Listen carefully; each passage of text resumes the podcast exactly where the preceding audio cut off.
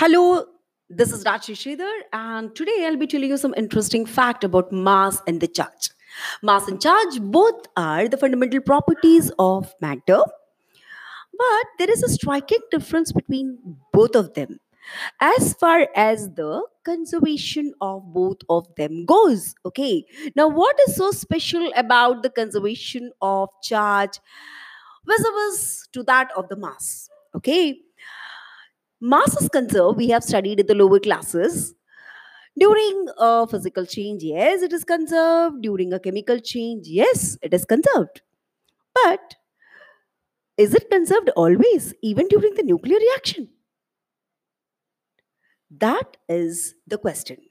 Now, when we learn about the charges, I know the charge is also conserved. Right? Charge is conserved everywhere in the universe. And also we know that charge is conserved when it moves with a velocity comparable to the light. There is no change in the value of the charge. Then also it is conserved. It is conserved during a nuclear reaction. Wherein when i talk about the mass during uh, conservation of mass during the nuclear reaction, the mass is not conserved. We know that energy also conserved during the physical and the chemical reaction, but during a nuclear reaction, mass and energy both put together will be conserved. It is not that the only mass is conserved. Is it clear? So, the mass is not conserved when the nuclear reaction is taking place wherein the charge is conserved. This is the striking difference between the charge and the mass. Right.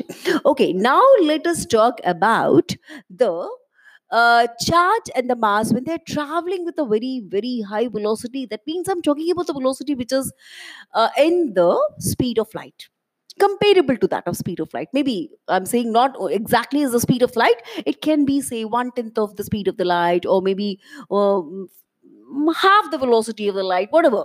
Right.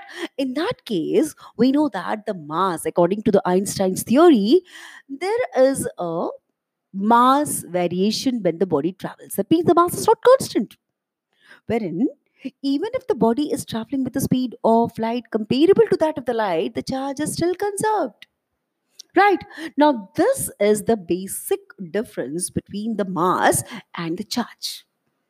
Both are conserved, but not always. Mass is not always conserved, wherein charge is always conserved.